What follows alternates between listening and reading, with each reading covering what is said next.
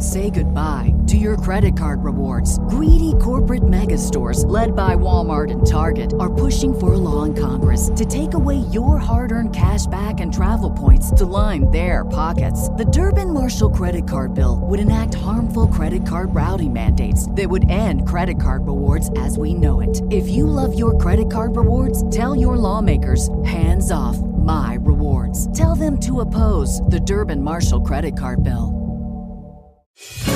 This is Cruise News Today with Doug Parker.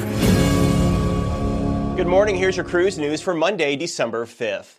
The 28 year old Alabama man that wound up overboard from Carnival Valor the day before Thanksgiving is speaking out. I came to regain consciousness. I was in the water with no boat in sight. In an interview with ABC's Good Morning America, the survivor shared his tale of survival and good fortune. The fall didn't kill me. You know, sea creatures didn't eat me. I felt like I was meant to get out of there. The man was first reported missing by his sister on Thanksgiving afternoon, and missing he was, treading water in the Gulf of Mexico after going overboard Carnival Valor. After spending almost 20 hours in the Gulf, the man was spotted by a tanker who signaled the U.S. Coast Guard, which had already combed over 7,000 square miles searching for the gentleman.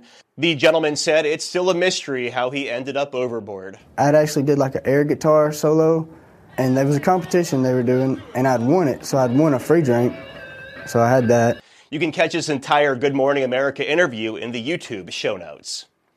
And some sad news an American woman was killed when the expedition ship Viking Polaris was struck with a rogue wave last week off the coast of Argentina.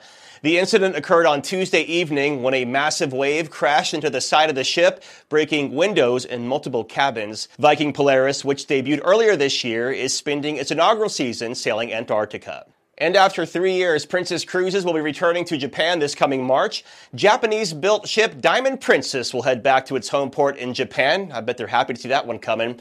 Operating 43 unique itineraries ranging from 5 to 19 nights.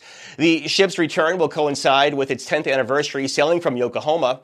Guests who want to explore more of Japan can do so by taking a land tour with the cruise. And cruise line stocks were mostly flat on Friday. Carnival Corporation 10.00, Royal Caribbean 60.51, and Norwegian 16.54.